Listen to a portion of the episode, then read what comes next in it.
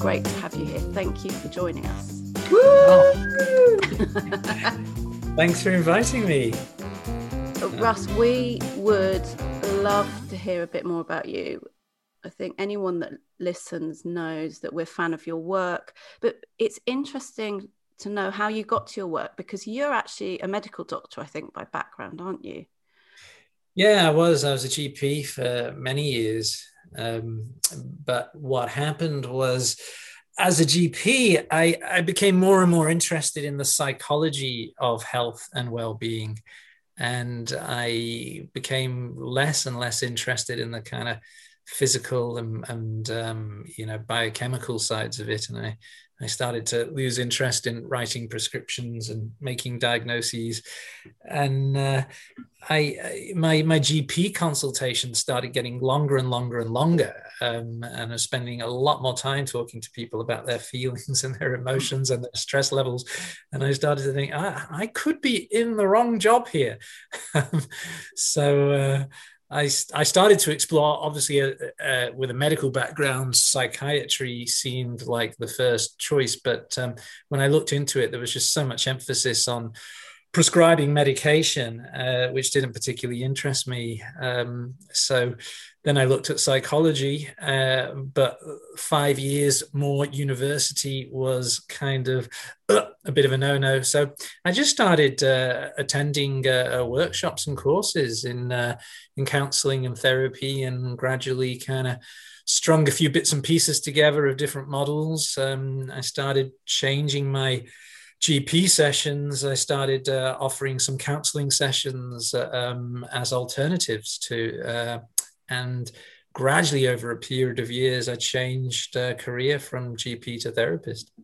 It's really interesting. I mean, it's interesting on many levels, but one thing I find particularly interesting is I have a family of doctors, and I was encouraged to do medicine and psychiatry, and I backed away and did psychology. But I'm still fascinated by the medical profession, and I do work with doctors.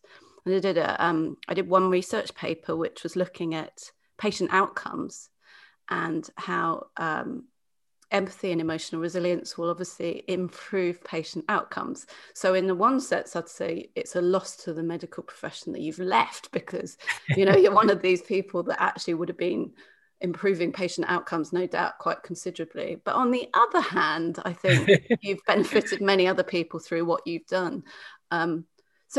It was interesting, because that old saying that money can't buy you happiness. And as I transitioned from medical doctor to therapist, my income went down and down and down, but my sense, therapist earns about a third of what a doctor earns, but my fulfillment and satisfaction through the work that I was doing went up and up and up. So it was a very interesting journey, and have never looked back, really. I mean, there's a few things I miss. You know what I do miss? I miss the quick fix.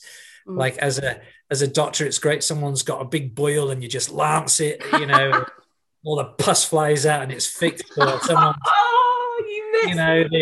they've got a big gash and you sort of stitch it up, or someone's got undiagnosed asthma and you diagnose it and give them an inhaler. That kind of stuff is quite, I do miss that. But the majority of stuff I don't miss at all. It was always the psychological, because, why do people go to the GP? Most of the time people go when they're stressed, run down, and virtually all medical conditions have got a significant psychological component to them. And they're much worse when you're stressed, so. I think, I don't know if you found that during this pandemic, Russ, I don't know in your area what it's been like, but actually that seems to have come out a lot more now, because the mental health and well-being of people has also been significantly reduced. So the impact of that on the physical side has been seen quite extensively. And I think, and I hope that people are more, like she said, more empathetic towards that. So people who have never had any well-being issues or any psychological issues have actually started to have them, so they can be more empathetic to people that have struggled in those ways. I think for me, the discussions that we've had, and I don't know what your thoughts are, is that people almost try and put the psychology into a medical model, and it's just like, okay, this is the issue, let's do that, and then it's fixed, when actually this isn't, it isn't part of that way of working. This is a lifelong journey that people go through, when actually gaining psychological flexibility is, again, you kind of get there, and then you don't get there, you notice something else, you learn something new, and then you grow again. So it's I think that's hopefully that more into this, and I guess that's what you're saying from your GP world, is actually there's so much more to people than just a box tick done, and it's yeah, absolutely. I mean, we're dealing with the human condition, really. The thing with the human condition is you've got it your whole life, from the moment you're born to the moment you die, and challenges show up. And yeah, I do think well, there's a lot of professions that try to box psychological suffering and, you know, kind of just treat it as this neat little package, and, you know, we'll focus on that and then you'll be right. And of course, life isn't like that. It's messy being human. It's one of the things I've been doing during lockdown is working with frontliners and some of the ICU doctors and nurses, particularly doctors. One of the things that they struggle with is they've been brought up through this medical model. So they've been brought up to believe that things can be fixed, but also that I think there's a belief in infallibility to an extent. If you're a doctor, you're put on slightly on a pedestal, and they've really found it difficult to get their head around this. I can't just fix this. You know, I've had trauma. I've been through some really horrible experiences, seeing like death upon death upon death, and I haven't been able to sort people out. This takes time. And it's interesting from that perspective, I think that medicine's probably an extreme example, but as society, we're not brought up to understand that we can't fix things. And so it's quite a shift for you, isn't it, to move from medicine into a completely different view of the world. Yeah, I would agree with all of that. And I would add that, you know, particularly high power professions, you know, not just medicine, but medicine being a good example, but law and the armed forces, and even in the world of business, you know, it's like, it's still perceived as a sign of weakness if you've got stress or anxiety, you know, so you're not going to get a lot of vulnerability in those professions. People kind of pretend that they don't suffer, that they've got it all under control, that they're fine, you know. And, you know, I get the sense this is very gradually starting to change, but there's a long way to go. So the illusion, what happens then is you compare your insides to everyone else's outsides. So everyone around you seems on the surface to be fine and coping well, and you don't know what they're feeling and all those thoughts going through their head and all those emotions surging through their body. Yeah. Yeah, I always love that film with Mel Gibson. It's about what women want or something like that. And he gets electrocuted in a bath, and then he can hear all of the women's thoughts. What women really think, I think it's called. Yeah.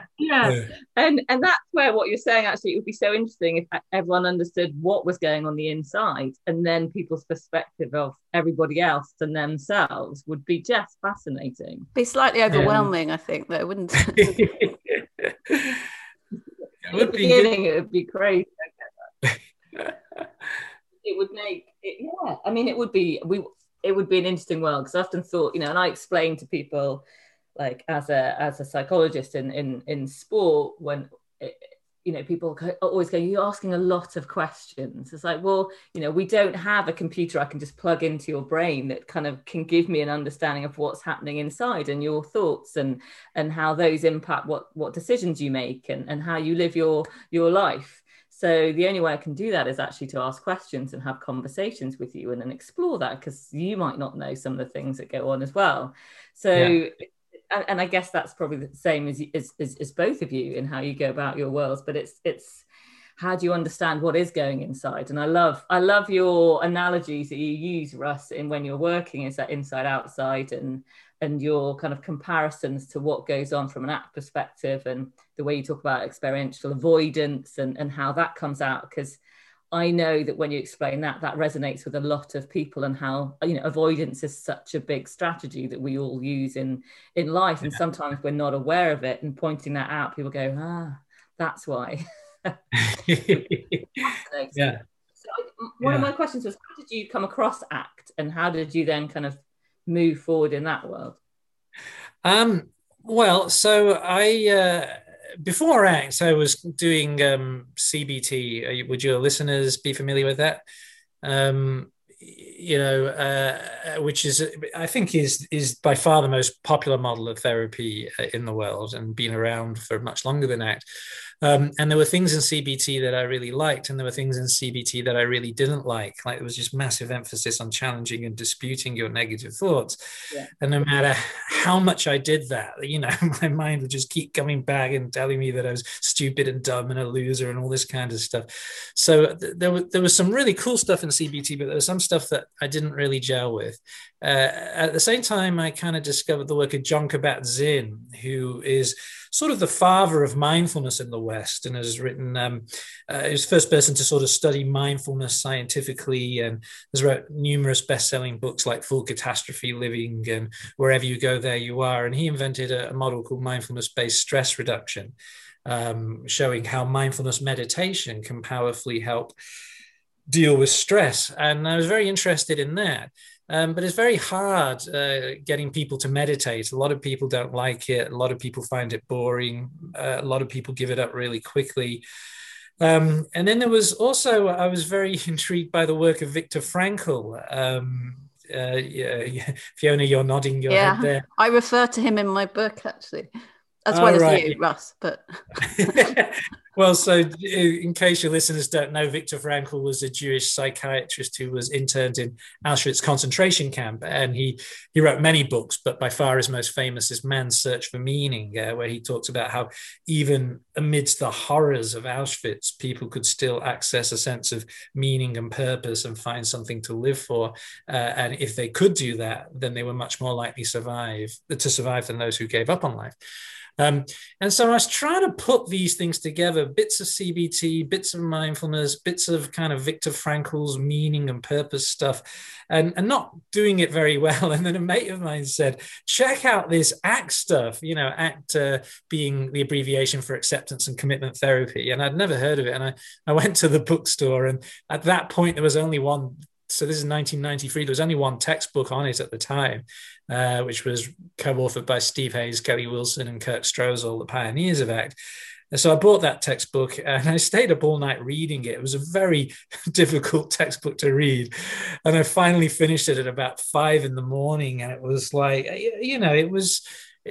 for me, it was like the clouds parted, and there was the hallelujah chorus, and there were angels flying around, and I was like, wow, this is amazing. This is amazing. This brings together all of this stuff, you know, mindfulness without meditation, meaning and purpose in a really practical way through living your values, the kind of all the, you know, really useful behavioral activation stuff of CBT, and different ways of dealing with your thoughts without having to challenge and dispute them. And it was like all of this around a central core of self-compassion and acceptance. It was like, wow, that, you know, this is it. So it was just love at first sight, and that love affair is never ended, really, I guess.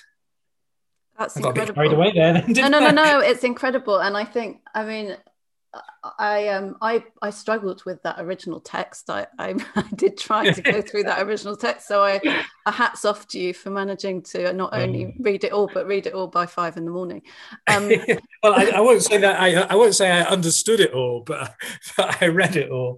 I was a very hard textbook to read that. But it is, I think that's one of the things you've done so well, is translate it into something that makes sense to people and that people can use. And a lot of the time, one of the things that frustrates me with psychology is we have a divide between the academic and the real world.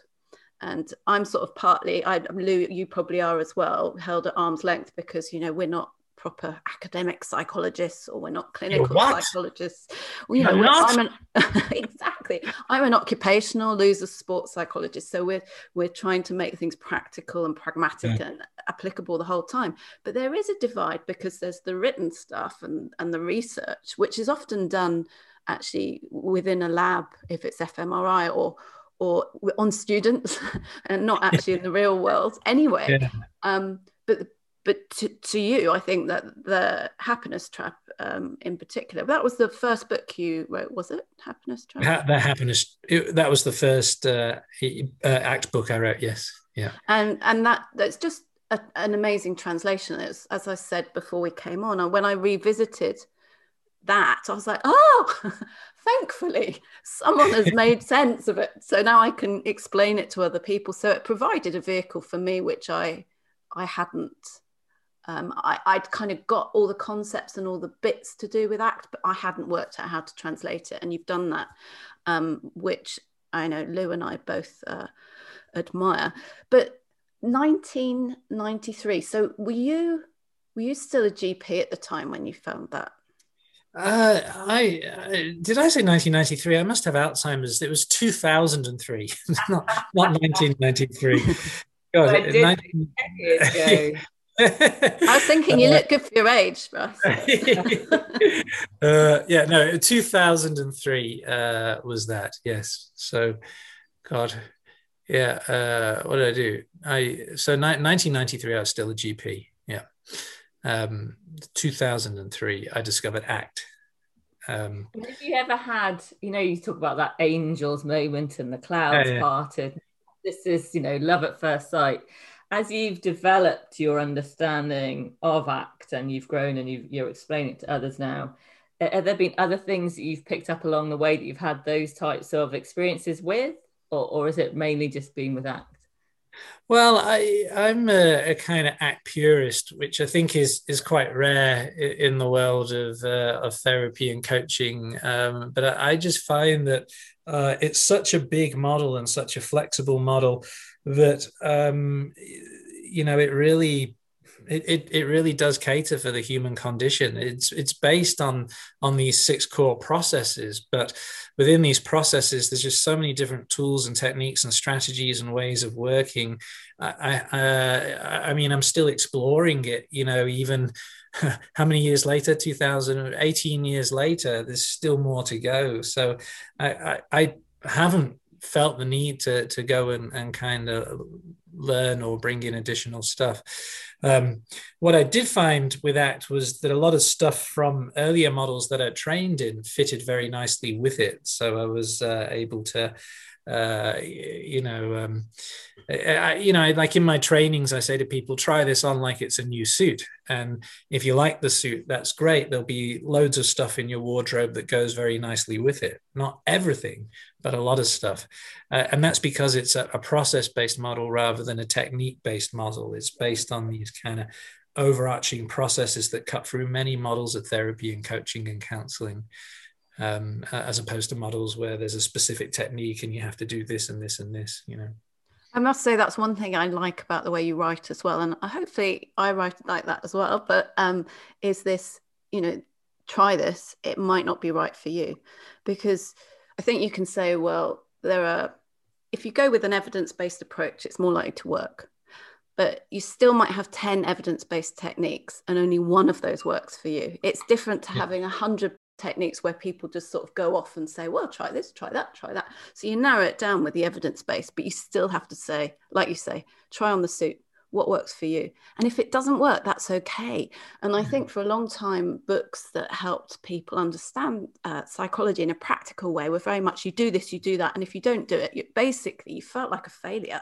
It's a bit like you were saying, with some of the models that, with CBT, where you're saying, if I'm not getting rid of that negative thought, then you kind of get more angry with yourself and you end up going into this sort of rabbit hole where you go round and round and round. That's one of the things I like about the way you write. One of the things I also like about, like you say, is ACT as a process rather than a technique. So it enables it talks about psychological flexibility, obviously, but it also enables psychological flexibility in the way that it works. Yeah, absolutely. Well, it's I think people also experience that. Well, certainly a lot of my clients over the years that have kind of gone down the positive affirmations path. If I just repeat these positive affirmations, or I've done do you remember when The Secret was huge and everybody was into that, you know, ask the universe for what you want? And of course, it's all very exciting in the short term, but doesn't really work in the long term. And then you get these quite disillusioned people, you know, I've read all the books on positive affirmations and I've practiced this, and still my mind's coming up with these negative thoughts, you know, I'm a failure, what's wrong with me, you know? Yeah. Yeah. It's, I like that because it gone. So, well, no, I like some of that because it part of it explains how the brain works, right? And that stress and negative thoughts is just natural. It is part of us. It's what we have, maybe probably more in the UK than in Australia. I think there is research to back that up. But, you know, we do have that. So actually, you know, it's normal. And I think that's one of the biggest things this brings out for me is actually we're all like, you know, we're understanding the human condition and what it takes for us to be human and know that that's okay. And to notice that, to work with that, to accept that, and then actually act upon the stuff that we want from our world and our lives to give us more fulfilling, you know, satisfying ways of working and how we feel. And I think that really helps people. That resonates with people I've been working with anyway. Yeah, well, it surprised me how much relief people get from knowing that it's normal to have feelings of anxiety. It's normal to have negative thoughts. You know, it's because in the outside world, we're just bombarded by these messages. Don't worry, be happy, think positive, feel good. And of course, that just sets you up for unrealistic expectations. So I've often found clients had enormous relief just on the very first session from realize, you know, ACT certainly is very much in favor of ACT therapists and coaches and counselors kind of disclosing this to their clients to kind of normalize it. So I say to my clients, you know, your mind's a lot like my mind, all those kind of negative things that your mind says to you, you know, my mind says that to me too. And they're like, you, but you're a doctor, you know, you're an author, you've written all these books and you've got fabulous curly hair. And I'm like, well, yes, it's yes. The hair. Absolutely, all of those things. And I've also got a mind that's a lot like yours that criticizes me and judges me and compares me to other people's and tells me the not good enough story. And we can't stop your mind from saying those things, but we can find a new way of responding to it so that it doesn't rule your life or bring you down. And it's very different from all the things you've been doing. It's very different from challenging those thoughts or trying to replace them with positive ones or trying to push them away or distract yourself. It's such a radical new way of responding. It's interesting as well, because I'm thinking of 20-something-year-old I spoke to earlier this week, and it was about something work-related. It was nothing to do with anxiety, but she raised that she wanted to more stuff about anxiety in schools, which I agree. But she said, you know, I suffer from anxiety. And I said to her, everyone suffers from anxiety because it's a natural human condition. And one thing that I think we're at risk of, and I'd be really interested to hear your view, is while we're becoming more aware of mental health, we're also kind of labeling something normal as something that's not normal a bit more. And so you have this generation of youngsters coming through that think that there's something, we haven't quite got the message completely through. So they think there's something wrong with them because they're suffering from anxiety. And I've got a 14-year-old, and I'll say to her, you know, she'll talk about one of her friends that has anxiety. I say, everyone has anxiety. That's how the human brain works. We all have anxiety, but you know, It's great if we can learn how to manage that, but we all have it. What's your thought on that? So we've got this in terms of the increase in understanding of mental health, but then this increase of labeling as well.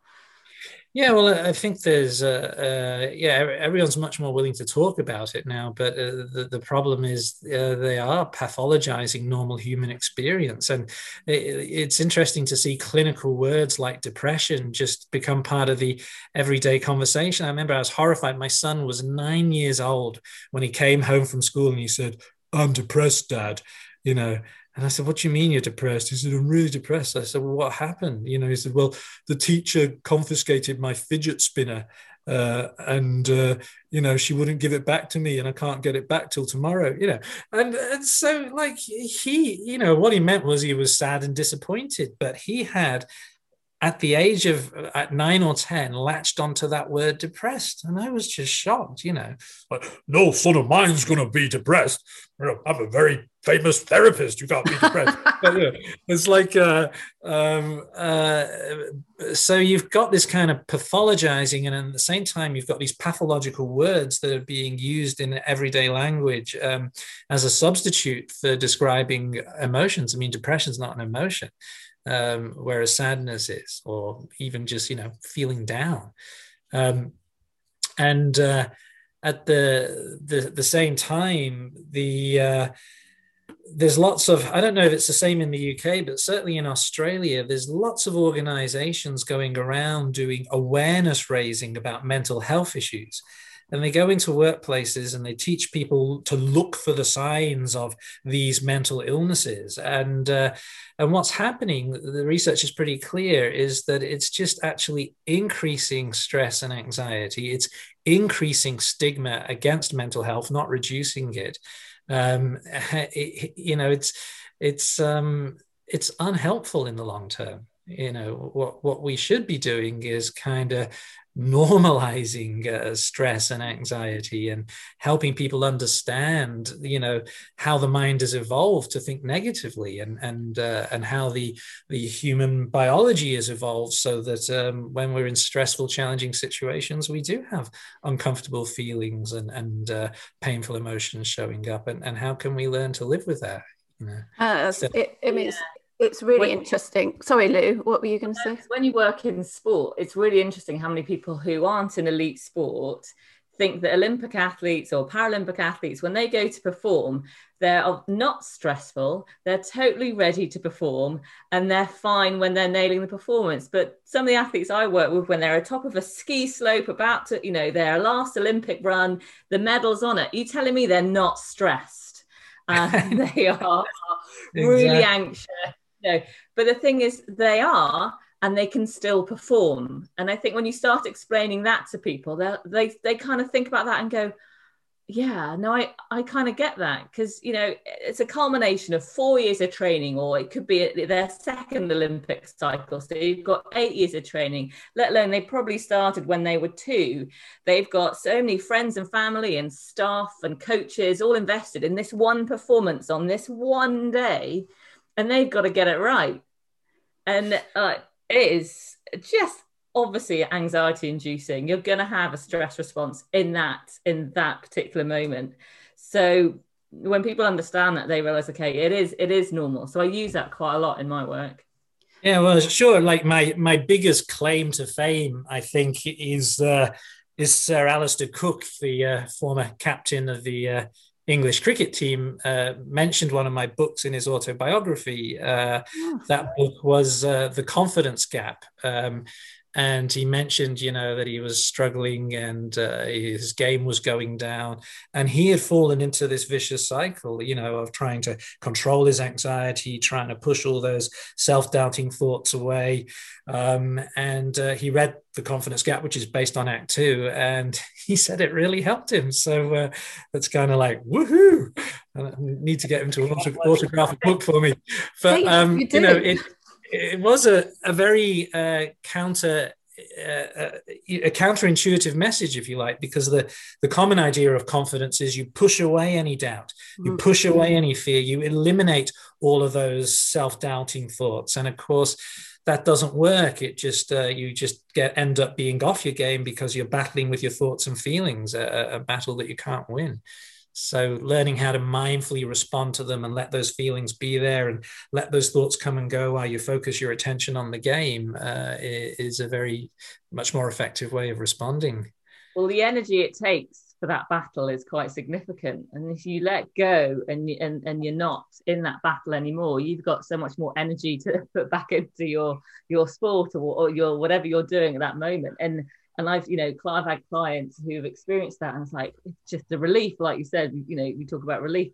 Wow, just the impact that has of letting go of that fight is quite incredible. Yeah, well, I have a nice exercise that I've used with athletes, numerous athletes that are, you know, really focused on performance. So what I do is get a bunch of sheets of paper and write down some of the negative thoughts and difficult emotions that they're struggling with and that they keep trying to push away, and scrunch them up into little balls. And then I get a cup of water, and I get them to hold it at arm's length as far away as possible, filled up to the brim.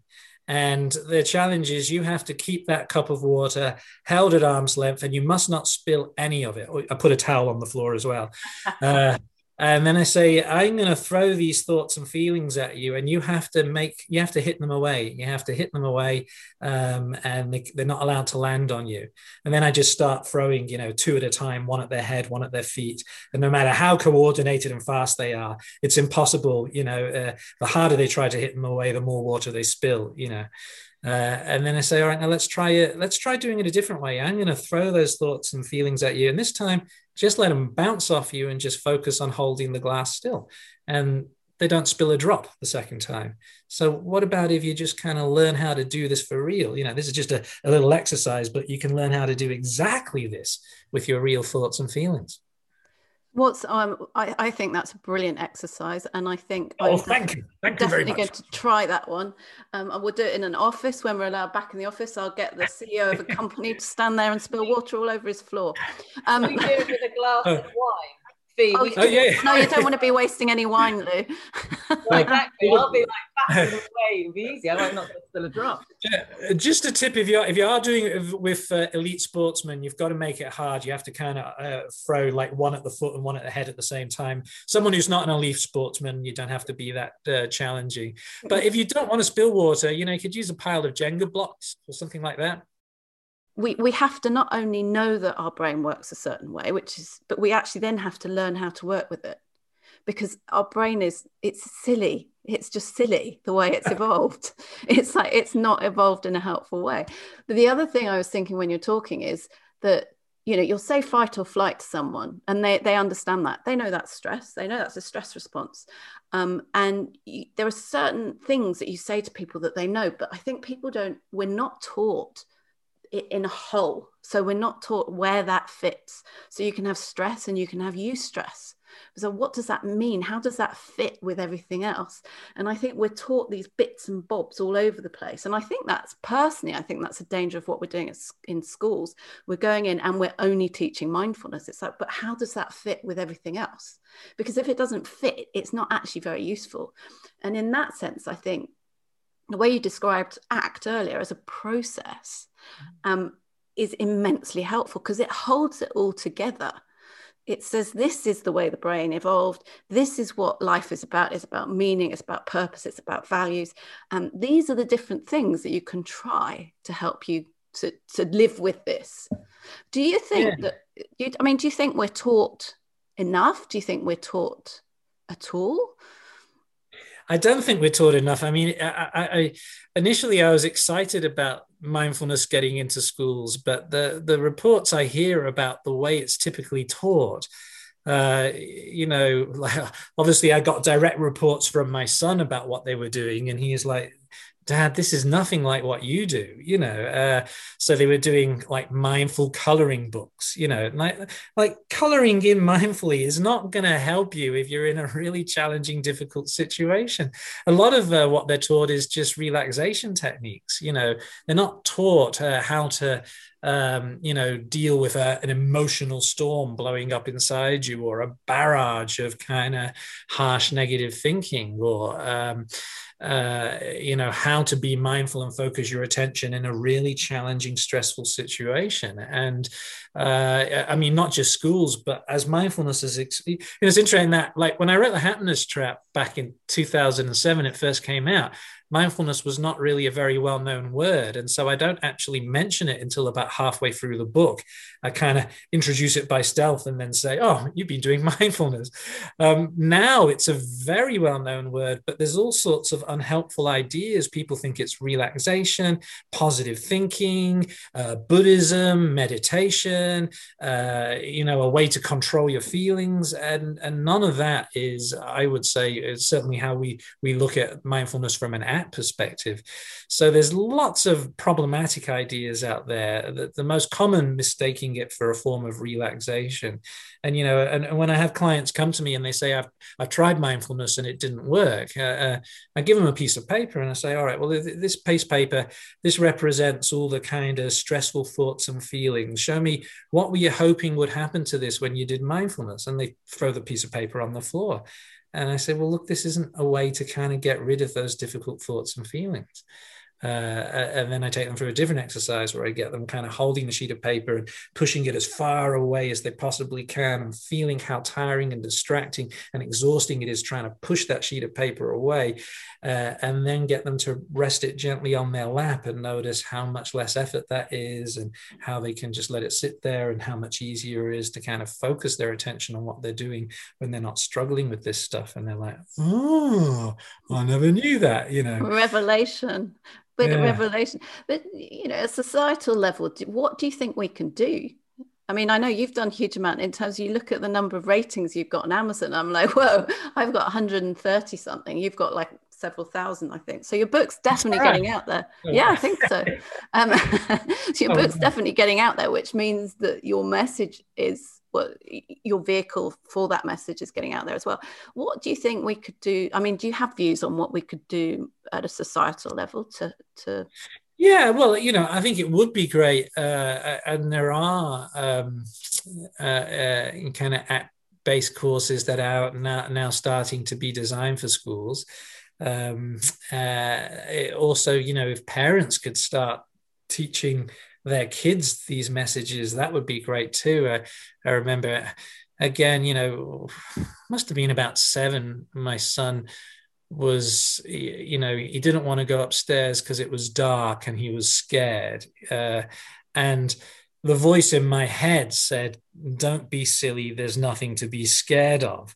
And that was my programming, but luckily I heard that voice in my head and I didn't speak it out aloud. And what I said was, you know, when I was your age, I was scared of the dark too. It's completely normal and natural. Where are you feeling that? Are your heart's racing? Okay, so notice you can have this fear and you can still move your arms and legs and walk up the stairs, even though you're feeling scared. Yes, Dad.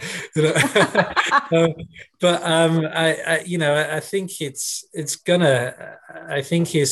those of us who have still got young kids that are, you know, learning these messages, we can start passing them on to our kids from a very young age, then that can be incredibly helpful. I think it's, and then podcasts like this, I think, also very important. I mean, it's spreading the word, isn't it, really? You know, it's stop those instinctual thoughts, because when you say that, I'm like, I have those same thoughts that, you know, yeah, it's not scary, it's just the dark, nothing's going to happen, just move on. And actually, it, you know, because that's how I was brought up too. Yeah. So stop, notice that thought and go, actually, there's a better thought that's going to be more helpful here. Is hard. That's hard, and that's going to take a while for people to be able to do that, to go through that process.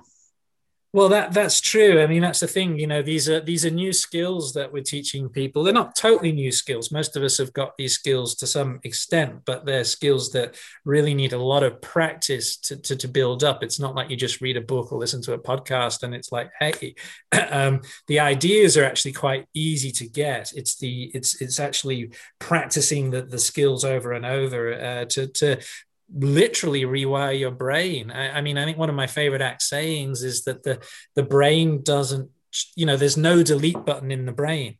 You can't just kind of delete any of those negative programs or those deeply entrenched negative thoughts. The brain works by addition, not subtraction. So we can add new thoughts in and new ways of thinking into what we do, but we can't just pull out the old ones. Or to talk in terms of neuroplasticity, the brain doesn't change by pulling out old neuronal pathways. It changes by adding new ones on top of the old ones. So if your mind's been telling you, you know, don't be scared of the dark, that's silly, you're not going to be able to eliminate that thought, but you can notice it and catch it and choose to come up with something that's a bit more validating of your child's experience, you know. Well, I get your point. What? I think my internet's not very good today. I get your point in terms of what are the key to get out to people? Well, I think the number one message is that life is painful, and the things that we really care about, the things that matter most, don't just come with pleasant feelings. They come with lots of painful feelings too, whether that's building a career or building a marriage or developing a strong relationship or raising kids, or even something as just fundamental as looking after your physical health.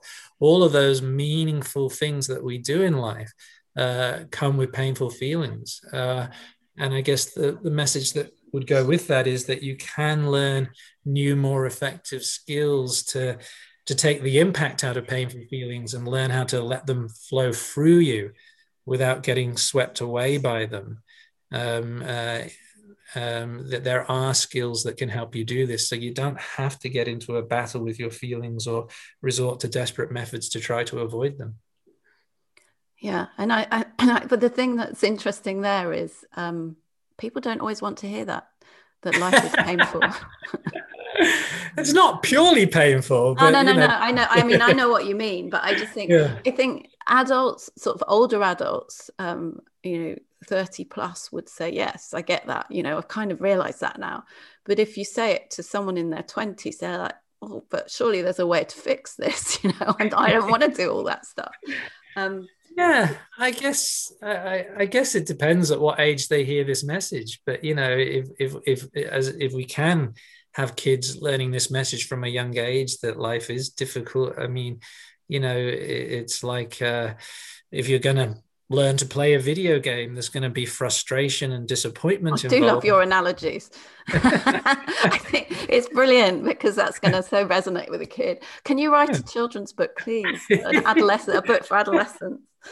But there's no way to get it to a higher level in a video game without some pain and disappointment and frustration. And for teenagers, a good analogy is learning to drive a car. How much anxiety is involved in learning to drive a car, but you're willing to make room for that anxiety because you want the autonomy, you want to be able to drive. So are you willing to make room for these difficult thoughts and feelings in order to do the stuff that's important?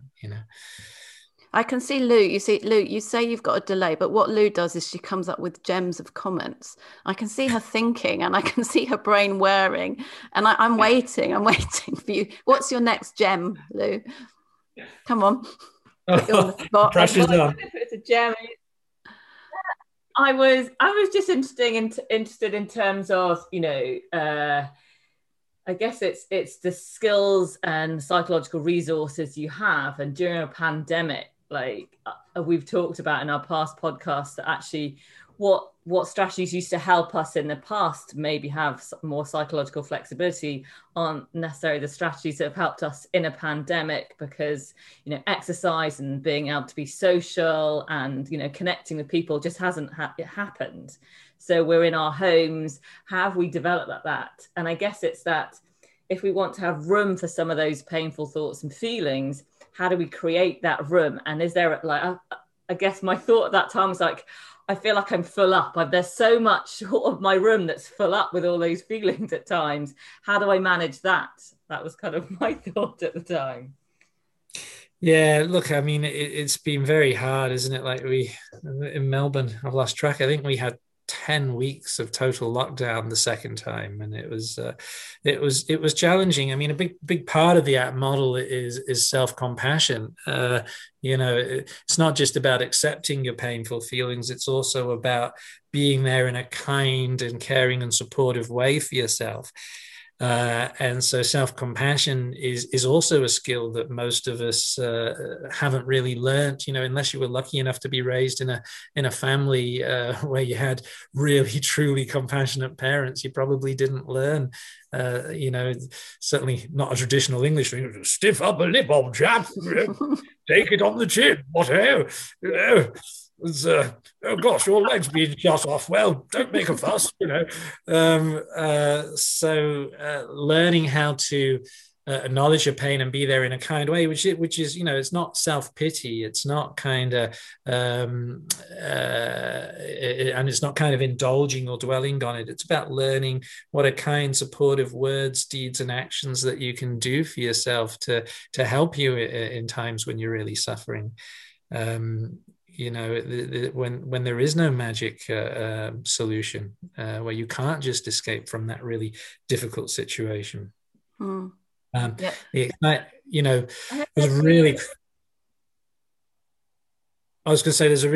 Are there any part? Go on. You're just trying to make my editing more difficult, Lou. There's a very exciting paper published in the Lancet last year, Lancet being a British medical journal. It's one of the top peer-reviewed scientific journals in the world, and it was on the use of ACT in refugee camps, and it was a study that was run by the World Health Organization, and I was very lucky to be invited to be the main author of the protocol that they've been using. I wasn't involved in the research, but kind of in the writing of the protocol. Now, this is a 10-hour ACT protocol that they've been using in refugee camps in Syria, Uganda, Turkey, I forget which other countries, and it's just 10 hours. So basically, people in these refugee camps, They do it as a 5-week program, 2 hours a week.